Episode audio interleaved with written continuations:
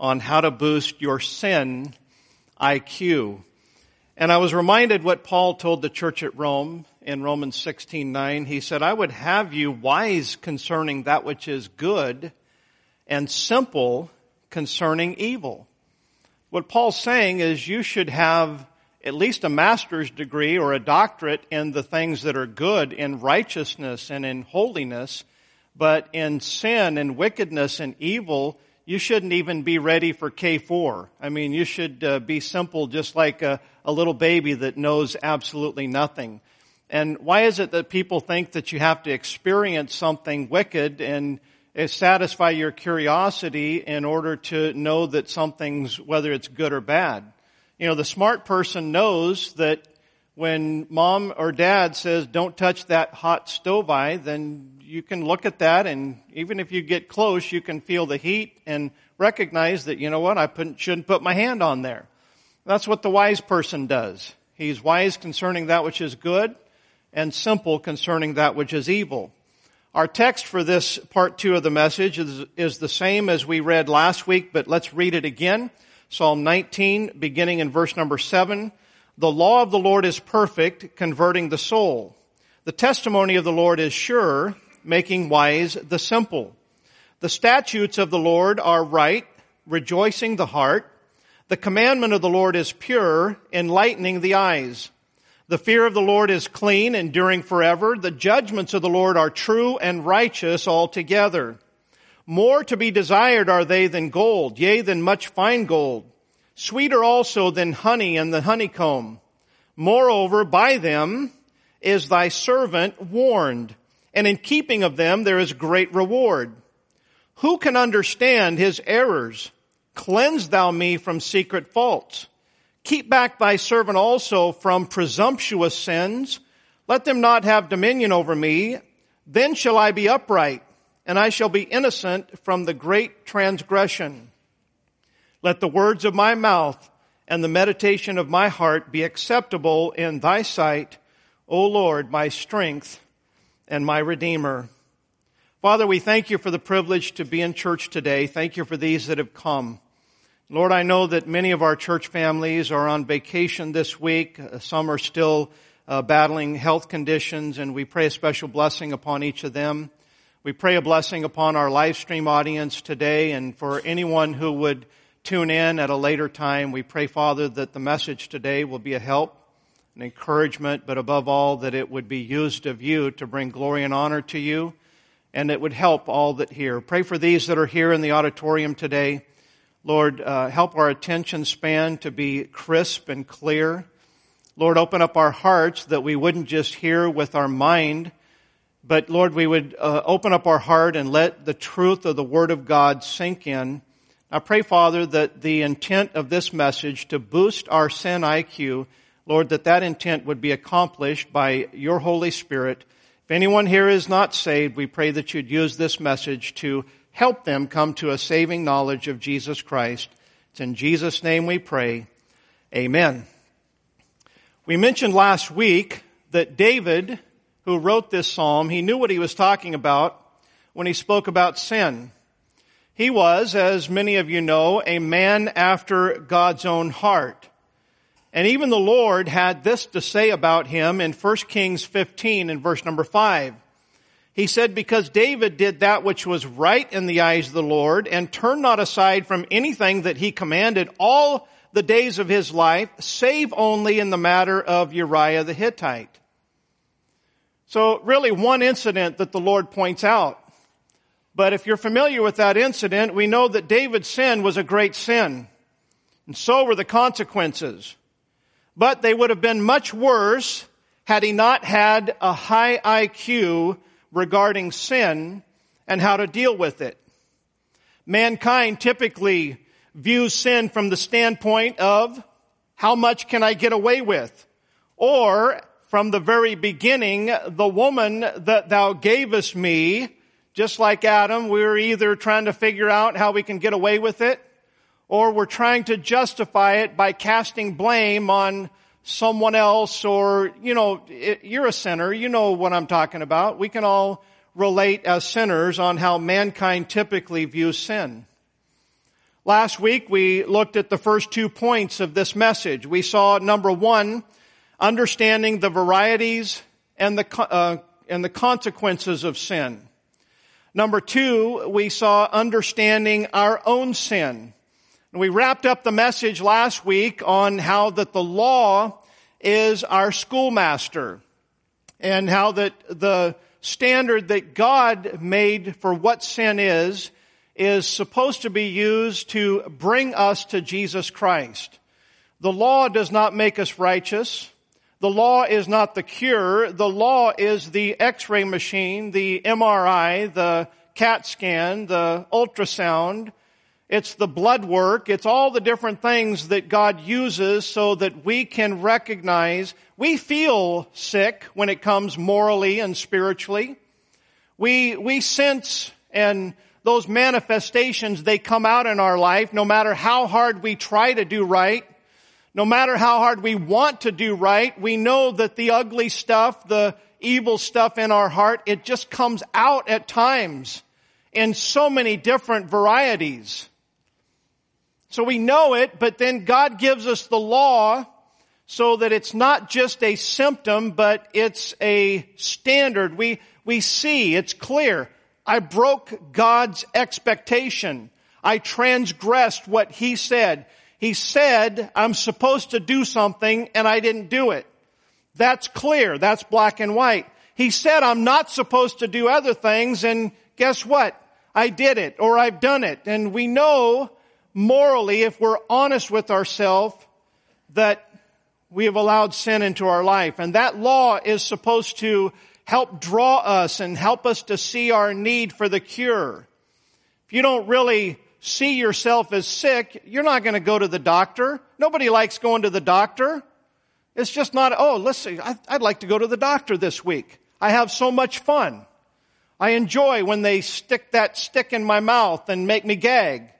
I enjoy it when they squeeze the blood out of my arm when they pump that little ball. Oh, I love it when the needle goes in and I see the blood coming out and I'm saying, please save me just a little bit. Oh, and then then there's x-rays and MRIs and, MRI machine. If you've ever been in an MRI machine, it's like they stick you in a 55-gallon barrel and then take a ball bat and they're beating on the barrel. Oh, it's a lot of fun. No offense to our MRI techs in the congregation. Nobody says, hey, what am I going to do today? I could go golfing or I could go to the doctor. Oh, who wants to golf? I'm going to the doctor. Nobody wants that. But when we're sick and we realize it, we want to go to the doctor because we have hope that maybe the doctor can help us. Maybe he'll have a prescription or a cure or something that will help us with our sickness. Now, in the doctor, the medical profession, we know that that doesn't always pan out like we hoped. But I do want to say this, that in God being the great physician, He's never lost a case. He's never misdiagnosed anyone's sin problem, and He certainly has always had the proper cure. And it all comes down to whether you're willing to take His medicine and accept the cure that He's provided. And so that brings us to number 3, and just we're focusing in point number 3 on understanding the consequences of sin. The Bible teaches us that sin has both temporal as well as eternal consequences. I'll give you an example. Jesus spoke of it in Matthew 12 and verse 32. He said, whosoever speaketh a word against the Son of Man, it shall be forgiven him. But whosoever speaketh against the Holy Ghost, it shall not be forgiven him. Neither, watch this, in this world, neither in the world to come. If you do me a favor here this morning, do yourself a favor and just forget about this unpardonable sin and what it is. Forget about what that is, because that's a study for another time. But focus on the fact that Jesus talked about forgiveness in this world and in the world to come. That tells us that there is a temporal forgiveness and there is an eternal forgiveness, or rather I should say temporal consequences and eternal consequences.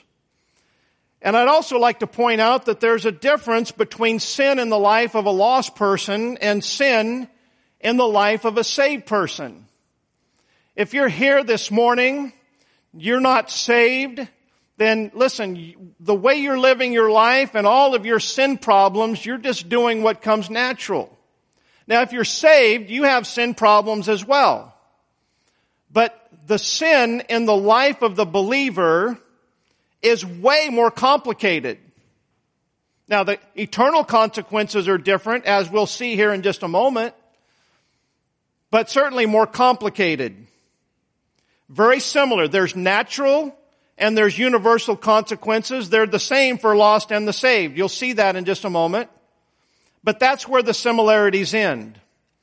And so let's talk first about the universal consequences of sin. You've seen it every time that you went to a funeral home. The universal consequences of sin are Romans 6:23, where the Bible says, "For the wages of sin is death." Death is our enemy. I hate death. I hate the fact that I can't call up or go visit my mother or my father. I hate that there are people who, just still, years and years later, I look out at this congregation and I just think they're supposed to be here. They ought to be here. They're part of our church family. And they're gone and they're in heaven. And every funeral that I've done, I look at that body and I look at what used to be someone that we fellowshiped with and that we had a great time. We loved being around, and we look at that and we just think that's our enemy. We hate that. We don't like that. But it's not the way that God intended it to be. That is the universal consequence of sin. All of humanity. I don't care how good you are. I don't care how well you take care of your health.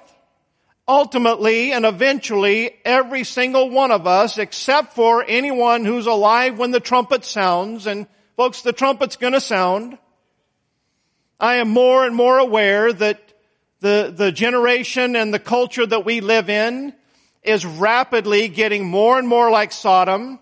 It's getting more and more like the days of Noah, where the thoughts and the imaginations of man's heart are only evil continually. Our culture has become sexually perverse. Our culture is people living lives without God at the center, just living life for self and sin, and there's no standard of righteousness. That is what our culture is becoming, and it is getting worse and worse. Listen, our culture is getting worse at the same rate as zucchinis grow in my garden. Literally. You go and you look at it, and if you can look at it for 5 minutes and see, well, it's not growing. But you come back 5 hours later, and it's almost too big to pick. It's crazy. And you know what? That's the way our culture is declining in 2022. Now, I'm not being a downer. We have to be honest with it. I don't like it. I hate it for our children. I hate it for our future. I look and say, what's the hope of America? Listen, the only hope for America is Jesus Christ. But the fact of the matter is, that's the only hope America has ever had. It's just that in our culture, there used to be more of Jesus Christ in it than there is today. And it breaks my heart.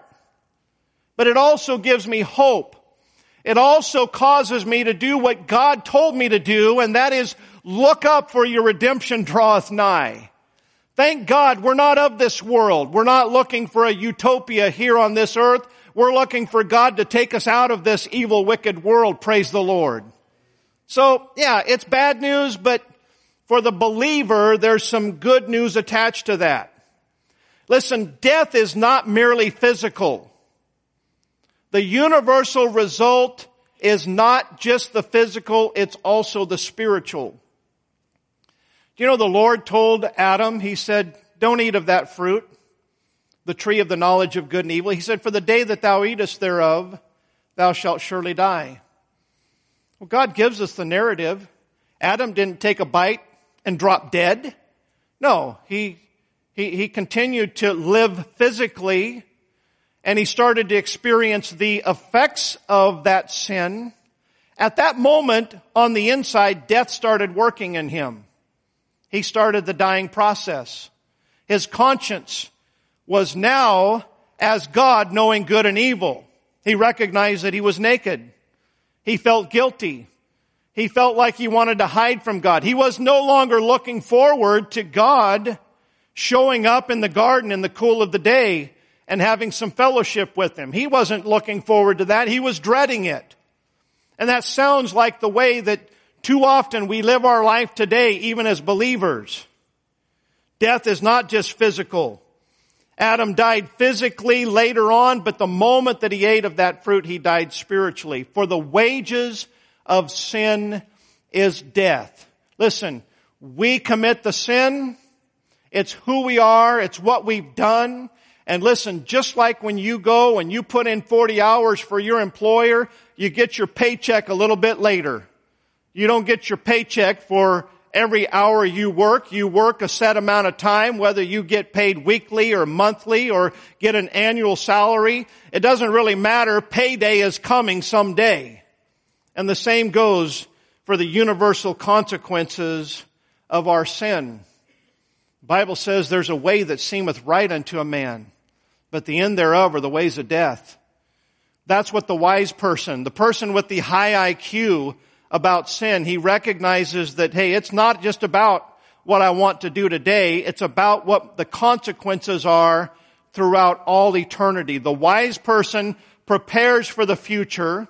The wise person doesn't waste their life today at the expense of eternity. He is willing to sacrifice a little bit of pleasure in the here and the now so that we can enjoy the glory that God has for us in the there and the then.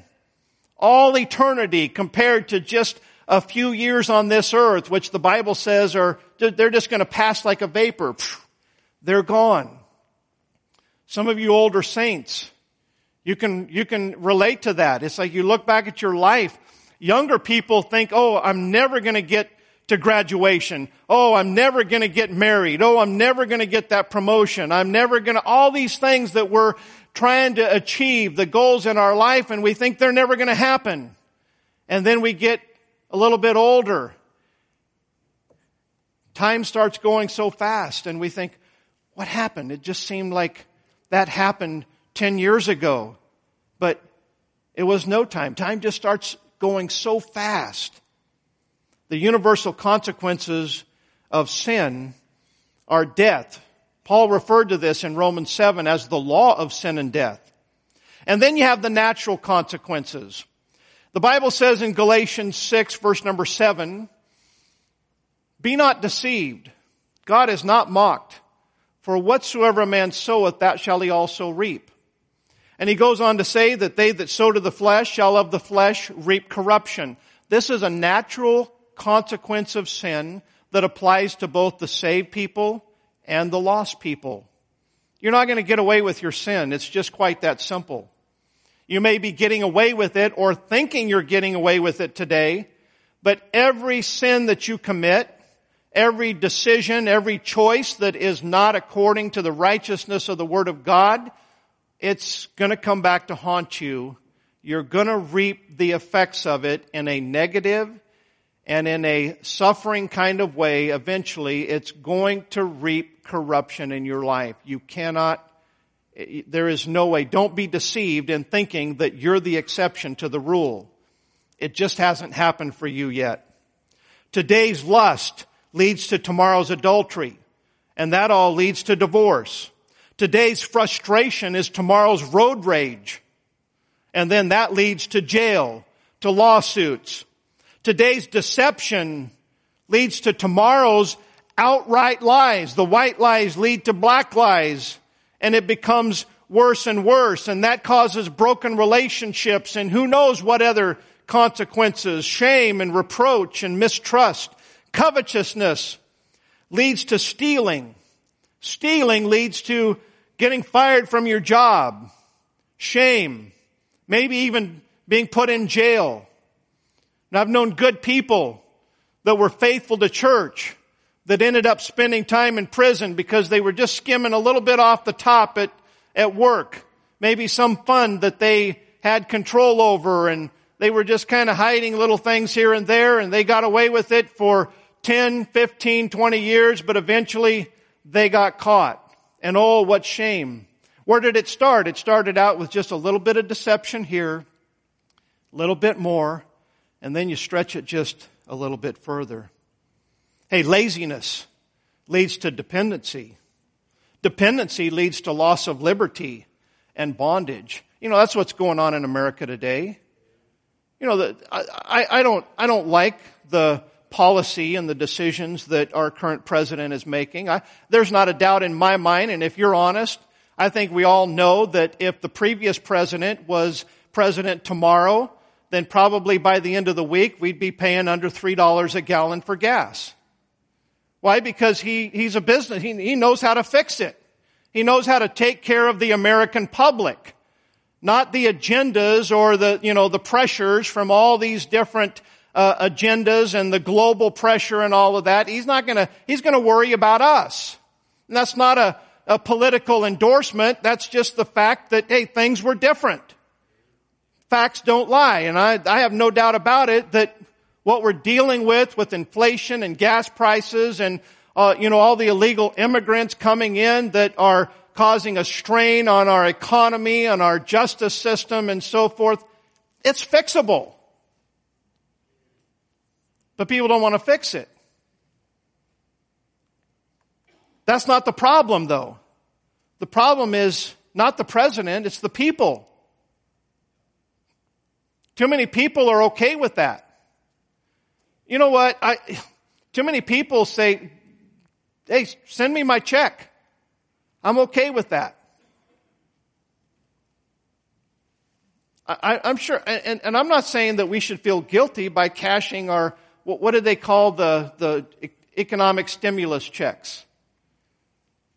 I didn't feel guilty about it. But you know what? I thought it was dumb. You know how many people got those checks that didn't deserve them? A lot. They could have worked. We could have got through that without just chipping away and making the public more and more dependent upon the government. And so people, their laziness gives way to dependency. And those are the kind of things that if we don't recover as a culture, the next step is, I think we're already at the next step, and that's socialism. We've just labeled it a little bit differently. But the next step is just outright unashamed socialism. There are natural consequences, brothers and sisters, ladies and gentlemen, whatever your category is. We've got to understand that each and every one of us need to be personally responsible for the consequences of the choices that we make. Natural consequences are incremental. They're accumulative. They don't happen overnight. It's just a little bit here and a little bit there and a little bit there. Do you know that you can get mercury poisoning from ingesting too many fish? Now, I like to eat fish. I don't like to eat at every meal, but I know there are some cultures that they eat fish literally every meal, every day. And you know, wherever it comes from, well, I don't know if it comes from the coal plants or if it just comes naturally from the environment. I don't necessarily trust the scientists to be accurate about that, but we do know for a fact that some fish are high in mercury content. If you eat it every day, then you're taking in more mercury than your body can process. And you know what happens? You start ingesting that. And here's what they say can happen if you get too much mercury. It'll cause bloody diarrhea. That doesn't sound good. Absorbed mercury can spread to other organ systems, resulting in mental changes, including mood swings, memory loss, or renal damage. Muscle weakness may also occur. You know what that's a perfect description of the natural consequences of the effect of sin in our life. We partake in it. It tasted good. No problem. I feel fine afterward. But then we just continue, and the effects of sin are both incremental and they are accumulative until eventually it starts affecting our spirit, our moods. It starts affecting everything around us. We start to lose our mind. It changes us. You know what? Sin will change your personality. Sin will change how you interact with other people. Sin will change. You get sin in your life, and guess what? The Bible reading it becomes a drudgery. Prayer life becomes a drudgery. I mean, coming to church, it's like, well, I better go to church. You know, if you got sin in your life, then the things that God intends to be a joy are not going to be a joy. They're going to be a burden. It's cumulative. Solomon said in Song of Solomon 2:15, he said, take us the foxes, the little foxes that spoil the vines. It's not the big foxes that come in and spoil the fruit in your life. It's the little foxes that can get to that fruit and take away your blessings and your joy and all of the good things that the Lord has in store for us. Now, for those of you that are not saved, I'd like to just take a moment here and talk about the eternal consequences of sin. And listen, these are just, this boosts your IQ. I'm just giving you some highlights. There are tons of verses that we could demonstrate and show these truths, but I'm just going to give you the basics. I'm going to keep it simple. There are eternal consequences for those of you that do not know Jesus Christ as your Savior. And I say this, I'm going to read some verses out of the Bible. This is not what I'm saying, not my opinion. This is God's holy word. In Revelation 20 and verse number 15, God tells us that whosoever was not found written in the book of life was cast into the lake of fire. You get your name written in the book of life by trusting Jesus Christ as your Savior. You can talk about, well, I was a member of this church and I did this and I did that. God's not going to care at that day when you stand before Him. He's just simply going to open up the book. And if your name's not written in there, I don't even think you're going to get an opportunity to talk to St. Peter. I'm sure that you're not. God's going to say, if you're not written in the book of life, you're going to be cast into the lake of fire. That's an eternal consequence. And whether you believe it or not, I believe it to be true. And you know what? If you don't believe it, then I just want to say you're staking a lot on your belief. I sure hope that you have something of substance to back up why you believe that way. How about Matthew 16 and verse number 26, where Jesus says, "For what is a man profited if he shall gain the whole world and lose his own soul? Or what shall a man give in exchange for his soul?" Hey, you may live a life that's just exactly like you wanted it to be. You may accomplish all of your goals. Every way that life may just go totally your way. But when you get to the end of your life, if you lose your soul, what's it going to advantage you? What's going to be the benefit? Oh, he lived a perfect life. He got everything that he wanted. His whole life went his way. Let's write that on your tombstone while you spend the rest of your life in eternity. Well, preacher, I believe in God. I believe in Jesus and all of that. Now I wonder how many people will lose their own soul, not because they said, no, God, I'm not interested. They just said, no, I'm not interested yet. Give me some time to sow my wild oats, to live my life the way that I want to live. And when I'm finished with that, then I'll give the rest to you. And folks, 99% of the time, that day never comes. Hell is filled. The lake of fire will be filled with people that just put off God and would not face the eternal consequences of sin. And then I want to talk about the consequences of sin for the saved. I've already mentioned to you that it's more complicated for the saved person. And if you're not saved and you think that getting saved is just going to make your life perfect and wonderful, and if that's what your intention is in getting saved, then I'm just going to tell you right up front, you're going to be sadly disappointed. Getting saved is not anything like what too many people think that, oh, well, I'll get saved and then I'm on my way to heaven and I can continue committing whatever sins that I want, living however I want. That's not true salvation at all. Salvation is something that takes place in the heart. It's not a canned prayer that we pray. It's not an affiliation with any religion or any church. It has nothing to do with that. Salvation is a genuine, real thing that takes place in the heart.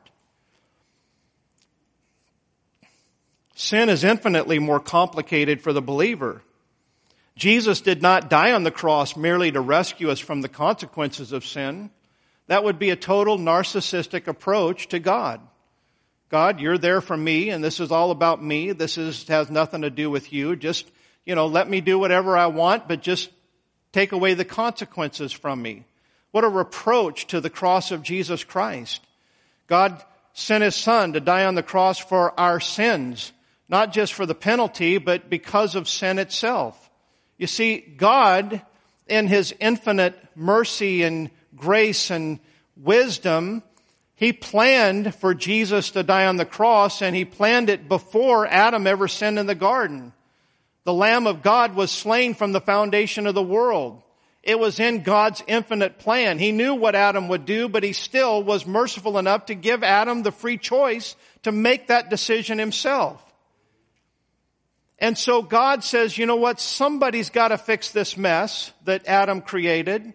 Somebody's got to restore what Adam lost. And so when the fullness of time came, God sent his son, born of a woman, made under the law so that Jesus could live a sinless life on this earth and yet still go to the cross and die. The wages of sin is death. You say, how then, if Jesus was sinless, how could he die on the cross of Calvary? Well, that's a great question, and I've got an even greater answer. The answer is this: when Jesus was on the cross of Calvary, he bore all of our sins in his body on the tree. He who knew no sin became sin for us, that we might be made the righteousness of God in him. He could die physically because he took upon him the sins of the entire human race, past, present, and future. Oh, what a horrible thing he must have been feeling there on the cross when he said, my God, why hast thou forsaken me? Why did he go through that suffering and that torment? He did it for you. He did it for you. That little thing, that little sin in your life that you indulge yourself with and you say, oh, that's no big deal. This makes me happy. Jesus did it for you. He did it for that. That horrible sin that you've got in your past, that skeleton in your closet, he did it for you. That little time, young people, where you knew what your parents told you to do and you said, I'm not going to do it. I'm just going to lie. I'm going to deceive. I'm going to sneak around. Jesus did it for you, for those sins, for all of sins. It doesn't matter what they are. Jesus died for our sins. There are consequences for those that are saved. How about the loss of fellowship? The Bible says in Ephesians 4, verse number 30, and grieve not the Holy Spirit of God, whereby you are sealed unto the day of redemption. You know, I want to point out to this, that sin in the life of a believer is not going to land you in the lake of fire. That's a consolation. You are sealed unto the day of redemption. You're secure. And that's a great promise. But that doesn't mean that grieving the Holy Spirit of God is a light thing. He lives inside of you as a believer. And when he's grieved, you're grieved. I wonder how much. Now listen, please, hear my preface.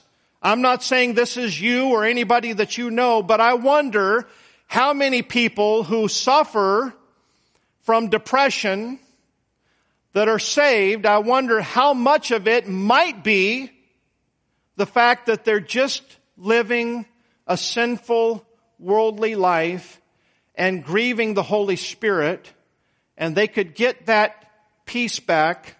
They could get that back if they just simply quit being stubborn and do what they know is right and quit letting the devil torment their conscience. Loss of fellowship. How about loss of joy and peace? How about loss of rewards? Listen, boys and girls, can you imagine those of you that came up here and you got your Master Club awards and you had all of these badges on your vest? I mean, I love to see these Master Club vests that just got, I mean, front and back. They got patches and they got ribbons and all of these things. Can you imagine if somebody came up behind you and grabbed that vest by the back and just ripped it off of you and took it and ripped it up and threw it in the fire pit and said, how do you like them apples? You'd say, I don't like them apples. Those are my rewards. I worked hard for those. Those are things that I wear proudly because God helped me do this. I did these in order to receive these awards. You wouldn't like it if that happened. But I got news for you.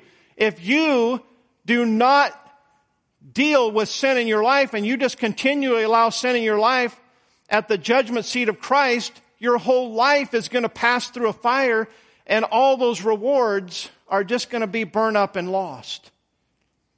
That's a consequence to the saved people that the lost people don't even have to worry about. How about loss of testimony? You say, what's the big deal about testimony? To a believer, it's huge. It ought to be huge. Paul said, but I keep under my body and bring it into subjection, lest that by any means, when I have preached to others, I myself should be a castaway.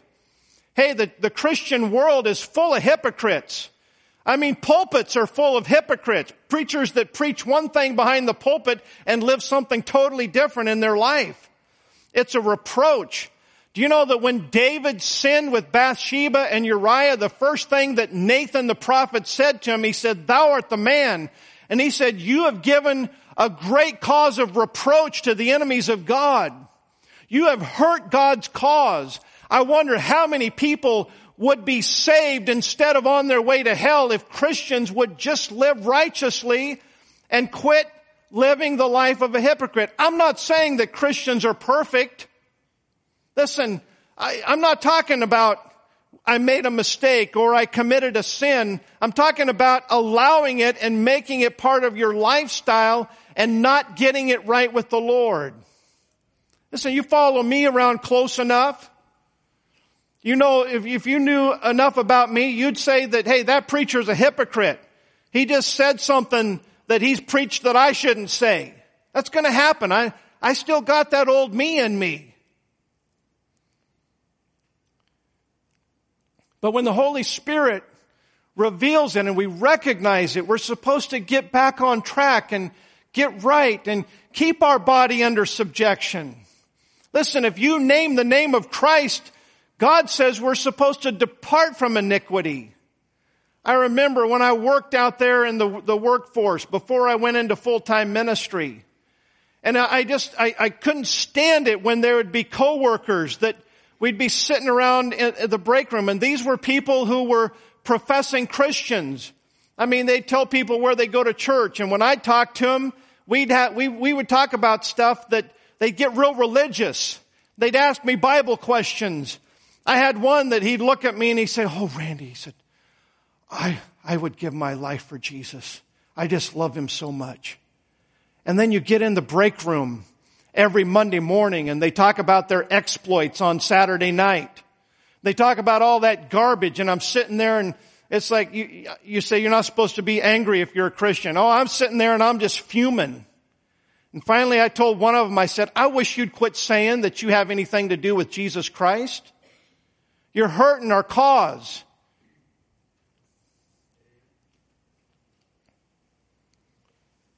By the way, that's the real problem in America today. It's a Christian nation. It's a reason that church attendance is dropping because there's just a lack of real Christianity.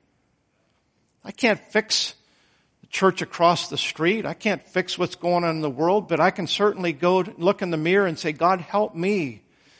Help me. I don't want the consequences of losing my testimony and the effectiveness of trying to help people come to Jesus Christ. How about the loss of blessings?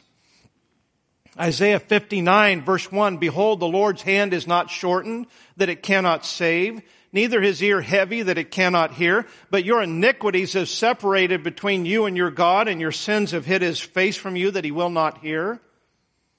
Hey, are you getting your prayers answered? Maybe it's because you got things in your life that you know it's not right, but you just make light of it. Hey, there's going to come a time where you need an answered prayer.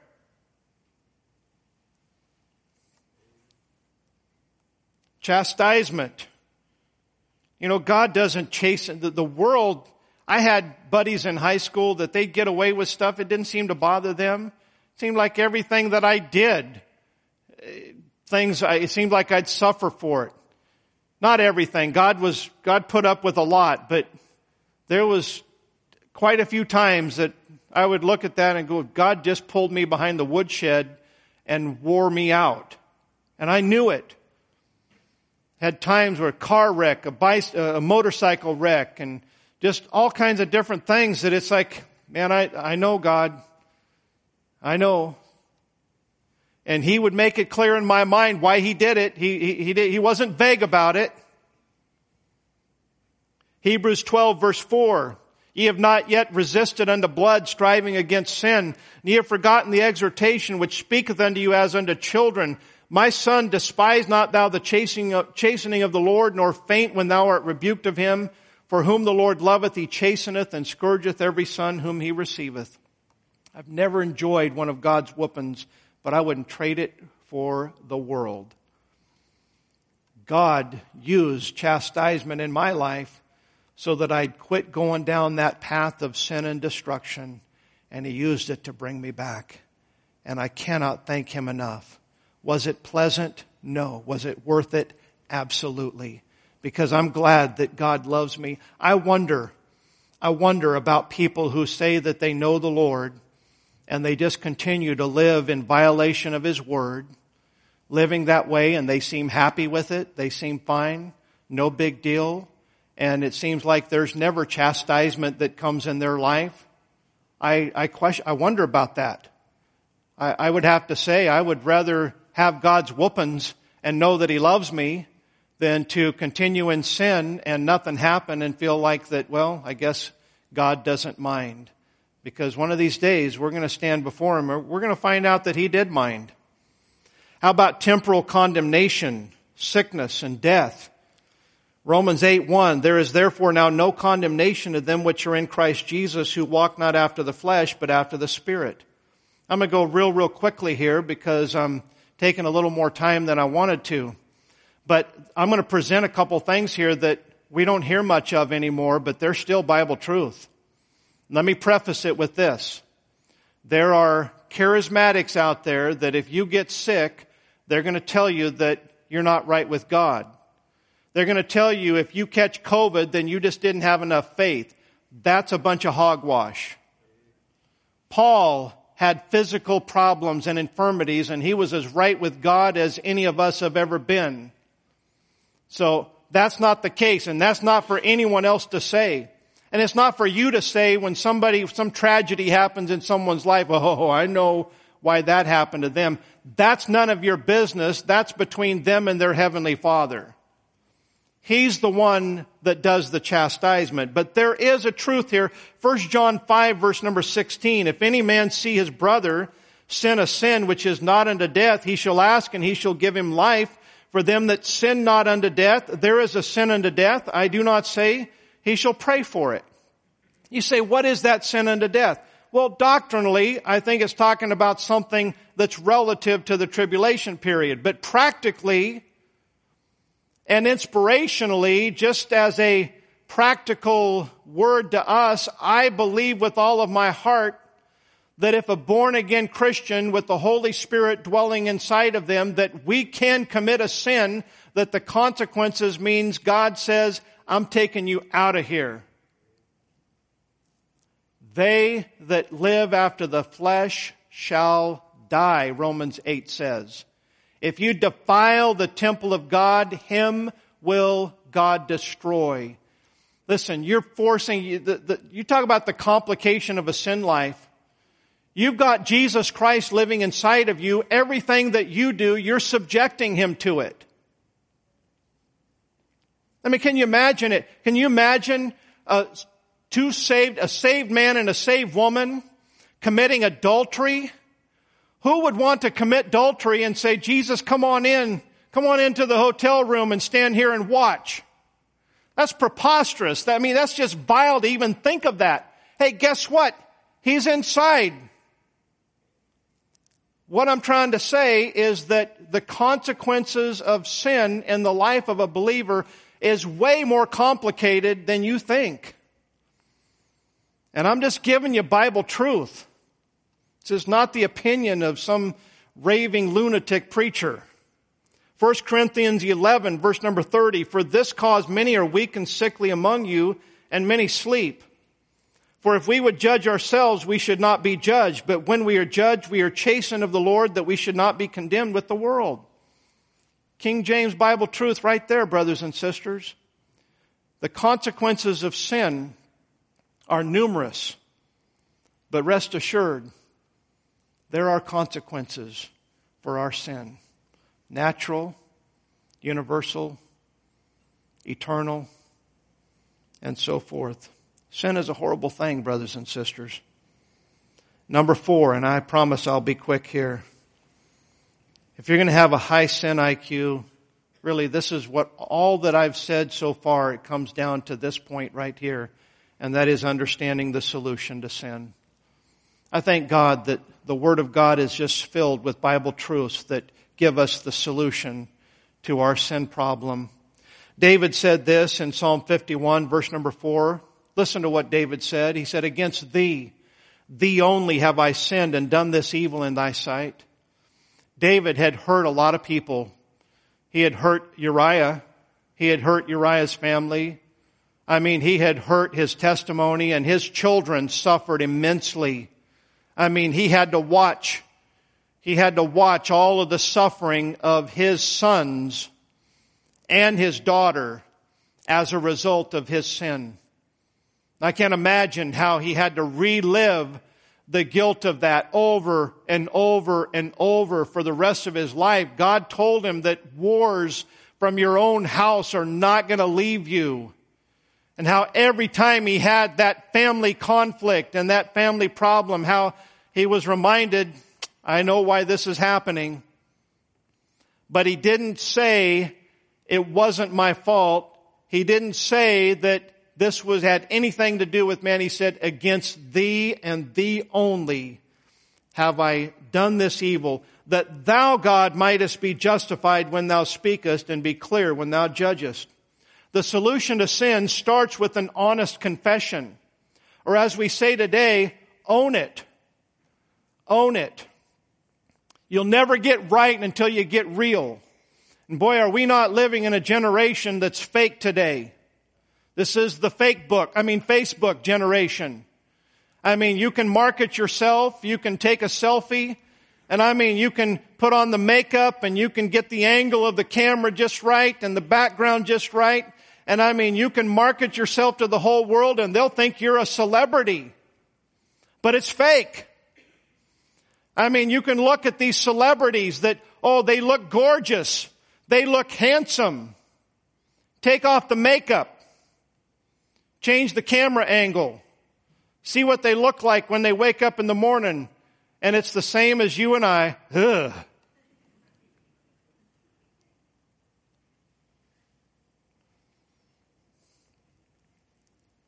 You're never going to get right until you get real.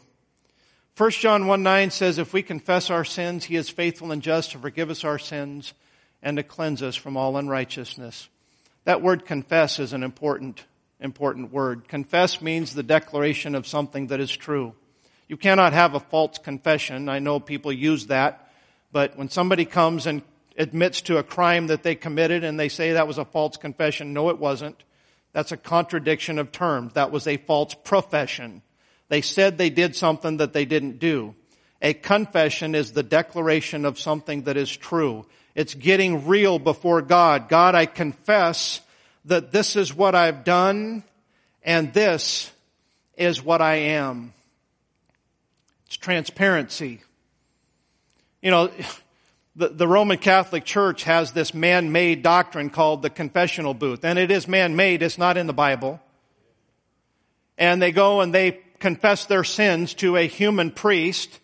And listen, I had Catholic friends, and I've known a lot of them. I'm sure that there are some of them that are transparent with their priest, but the majority of them, they come in before the priest and they confess to the misdemeanors and they just leave out the felonies, the really deep, dark, embarrassing, shameful stuff. They don't mention that to a human being.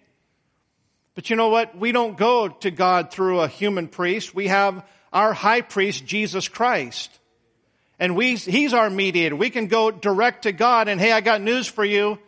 Listen, that Catholic priest doesn't know you. You have to tell him what he needs to know about you. But God, He knows you everything about you. And he's wanting you to come clean with him. He knows what you are. He knows what you've done. But he's waiting for us to tell him so that we fully acknowledge and take ownership over what we are. So it starts with a real confession. But the solution to sin is more than just a guilty plea. The law requires a payment, and the judge is also the lawgiver.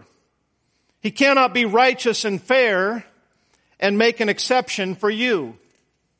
Wouldn't you agree if you just said, Lord, I did it, I plead guilty, let me off the hook? If he's going to be fair and just, he's got to let everybody off the hook, right? I guarantee you there's probably some people in your life that have done some things to you. Hey, how about the kid in Uvalde, Texas? How would you like it if you're one of those parents whose child was slaughtered? And I can't remember his name evades me. If he's standing before the judge, if he lived, and he said, I'm guilty, I did it, I'm sorry. And the judge says, oh, I'm glad you're sorry. You're free to go. How are you going to feel about that, Mom and Dad? You're not going to feel very good about that judge, are you? The judge, the creator of this universe, is just and fair and righteous and good. He has a holy law and standard. We violated it. The wages of sin is death. There are consequences. There are results. The law says there has to be a payment made.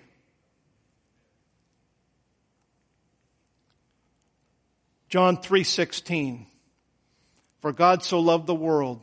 Aren't you glad that God wears many hats? Not only is he judge, not only is he lawgiver, but he's also a loving heavenly father that wants to rescue his wayward children. For God so loved the world that he gave his only begotten Son, that whosoever believeth in him should not perish, but have everlasting life. For God sent not his Son into the world to condemn the world, but that the world through him might be saved. He that believeth in him is not condemned, but he that believeth not is condemned already. Why? Because he hath not believed in the name of the only begotten Son of God. Listen, under the Old Testament law, God established there had to be a blood sacrifice in order to atone for the sins that were committed. That sacrifice, that atonement was not worthy of completely taking away sin. It wasn't adequate. It wasn't perfect. It was temporary, if you will. But they were a picture. Those sacrifices were a picture of the Lamb of God that was to come and die on the cross of Calvary. When John the Baptist saw Jesus, he said, behold, the Lamb of God, which taketh away the sin of the world. Hey, aren't we talking about God's solution to our sin problem? It's the Lamb of God, the sacrifice. So, to keep it simple, the solution to sin for both the saved and the lost is the blood of Jesus Christ. If you're lost, it'll wash away your sins and it'll make peace with God. If you're saved, according to 1 John chapter number 1, it will cleanse you and it will restore your fellowship, your relationship with him. In conclusion, is sin really that big of a deal? Doesn't seem like it's a big deal to people today, Christian or unbeliever. Just doesn't seem like people take it that serious. It's a pleasure, it's an amusement, it's a lifestyle, it's something that, this whole last month, it's pride. We're proud of all of this. Are you serious? What is there to be proud of? The Bible says it's an abomination. Romans 1 says it's unseemly. Romans 1 says that God gives them over to vile affections. What is there to be proud of? You say, you're being hateful and judgmental. Now, I'd like to see those people get saved. But I'm not going to deny that their problem is a sin problem. It's not a lifestyle. It's not a choice. It's sin. I don't apologize for that because that's God's standard. Hey, listen, I'm here to help. The only thing that's going to help is the blood of Jesus Christ. The blood of Jesus Christ is not going to be applied to sin that someone's proud of. has to be acknowledged. It has to be confessed.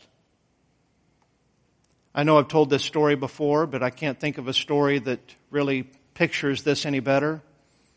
I was in 4th or 5th grade, and we lived just down the road from where Mitch Service was born. He's going to be preaching here tonight. And Mitch Service lived right on the city boundary, where the city limit was. And we lived about 100 yards down outside of the city limits, and kind of country, but very close to town. And, you know, we didn't have problems with snakes. You know, you'd see a little water snake, a garter snake here and there, because we had a canal over nearby. But as far as anything dangerous or deadly, they just weren't around. You didn't see them. And we ran all over. We went up and down the ditch all the time, out in the fields, and you just didn't see anything dangerous. And so one day there was a little snake that was crawling around there in the neighbor's driveway right across the street, and me and a couple of the neighbor kids, we saw it, and I looked at it, and I didn't see any rattles. And I'd learned in school that the bull snake and the rattlesnake, they look similar, but obviously the difference is the bull snake doesn't have rattles. And so I thought, hey, look, there's no rattles, it's a bull snake. And so we all got sticks, and so we're kind of poking at it and playing at it and watching it coil up and strike at the stick. And, you know, we're just, you know, it would strike, and we'd get back, and we're really amused and having, you know, a lot of fun with playing around with this snake, this bull snake. And my dad comes out and he sees us. He said, "What are you boys doing?" And I said, "We're playing with this bull snake." And he said, "Step back and let me come over there." He came across the street and he said, "Boys, that's a rattlesnake. It's a baby rattler." We're like, I mean, I could just feel the color coming down, just like a thermometer, just the color just coming down. And my eyes got big. I said, "Dad, there's no rattles on it." Dad said, "It's a rattlesnake." And I questioned, does Dad know what he's talking about? He said, "Go get the shovel." Went and got the shovel, and he chopped the head off. And he said, "Looky here, son." He said, you tell it by the shape of the head. And he opened up the mouth of that, and you could see those little rattlesnake fangs. After that, he chopped the head off, he took the tail, and he said, "Feel underneath the skin of that tail." And you could sure enough feel the rattles right underneath the skin of that western diamondback rattlesnake. If you know anything about rattlesnakes, you know that the baby ones are actually more harmful. They can actually inject more poison than the big ones do. I thought, wow, here I am playing around with something that's deadly, finding amusement. And you know as well as I do, if Dad hadn't have come out, you know what us boys would have done. We would have got tired at poking a stick at it, and someone would have said, "Hey, somebody pick it up, I dare you." You know, it would have progressed. You know, this is fun. This is no longer any more fun. Let's do something more until it's fun again. It's exactly what would have happened. But guess what? My father saved me. My father came to the rescue. He wasn't trying to ruin my fun. He's trying to save me from a lot of pain and suffering and maybe even death. I'm so thankful that my daddy, he rescued me. Ladies and gentlemen, sin is dangerous and deadly. If you're finding amusement and pleasure in it, your Heavenly Father wants to rescue you from your sin problem, and He has provided everything that you need. I thank God that God intervened in my life. I thank God for the consequences of my sin. I would have never gotten right if I hadn't have recognized the consequences, and if I would have never gotten real with God. I knew that sin was wrong, but as long as sin wasn't hurting me, I was just fine with it. I was pretty much in love with the world until I started finding out that the world wasn't in love with me. And I knew that it was wrong, and I knew that I was hurting myself, but until I realized that my sin was hurting the Lord Jesus Christ, my Savior, I didn't recognize it for what it was. But I'm thankful that the Holy Spirit showed me. So how's your sin IQ? Do you understand what sin is? Do you understand who you are? Do you recognize the consequences? And do you accept God's solution. Let's go to the Lord in prayer. Father, I thank you